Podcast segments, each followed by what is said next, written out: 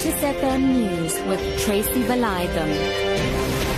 Good afternoon. Almost 200 countries have approved a draft text of a UN climate deal in Paris as the basis for governments to try to resolve hundreds of points of disagreement next week. Officials signed off on the draft minutes before deadline after working through the night.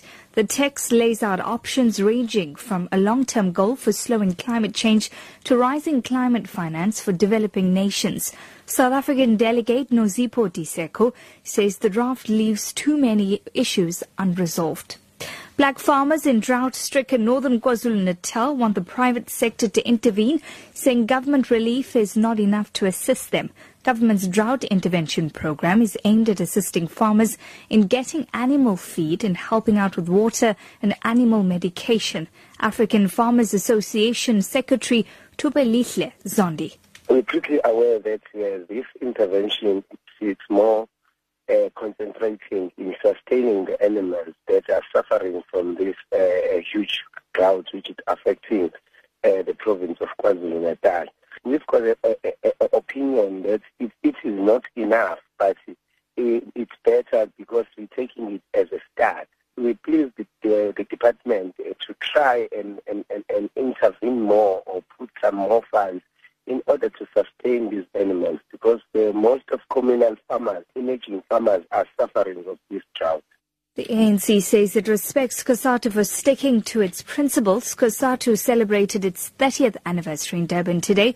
Deputy President Cyril Ramaphosa, SACP General Secretary Blade Nzimande and COSATU President Sdumo Dlamini delivered the main addresses. Ramaphosa says the ANC supports COSATU and will work hard to strengthen it. From our side as the African National Congress, working together with the South African Communist Party and SANCO, we are going to work to make sure that COSATU is strong. Madiba saluted COSATU for the many victories that the Federation has won. Indeed, COSATU continue in making sure that there is true transformation in our country. Lesotho Prime Minister Pakalitha Mosisili says his country is crafting a new constitution.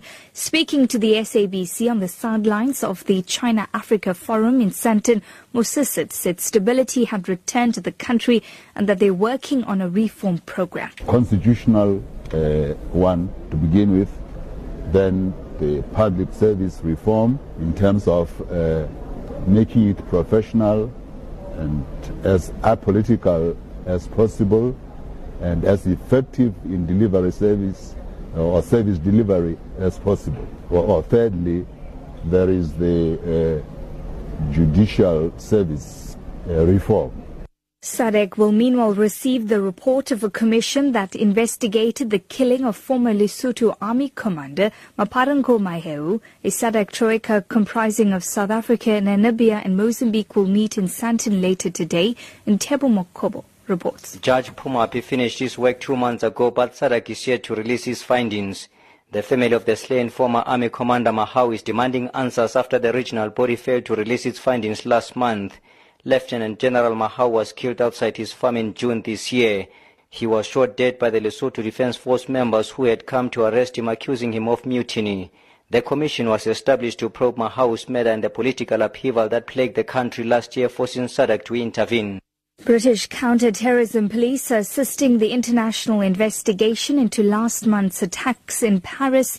The announcement follows news reports of a possible link between the ringleader of the attacks, Abdelhamid Abaoud, and several people living in the Birmingham area. The BBC's Ben Ando reports. The Wall Street Journal says unnamed officials have told it that Abdelhamid Abaoud, who died in a police raid five days after the atrocities in Paris that killed 130, is thought to know several people in Birmingham, including those, like him, of Moroccan descent. The Guardian newspaper is reporting that earlier this year, another of the terrorists met people in London and the Midlands who are suspected of plotting terrorism here. Your top story this hour, almost 200 countries have approved a draft text of a UN climate deal in Paris as the basis for governments to try to resolve hundreds of points of disagreement next week. For Lotus FM News, I'm Tracy Valaydham. I'll be back with more news details at 5.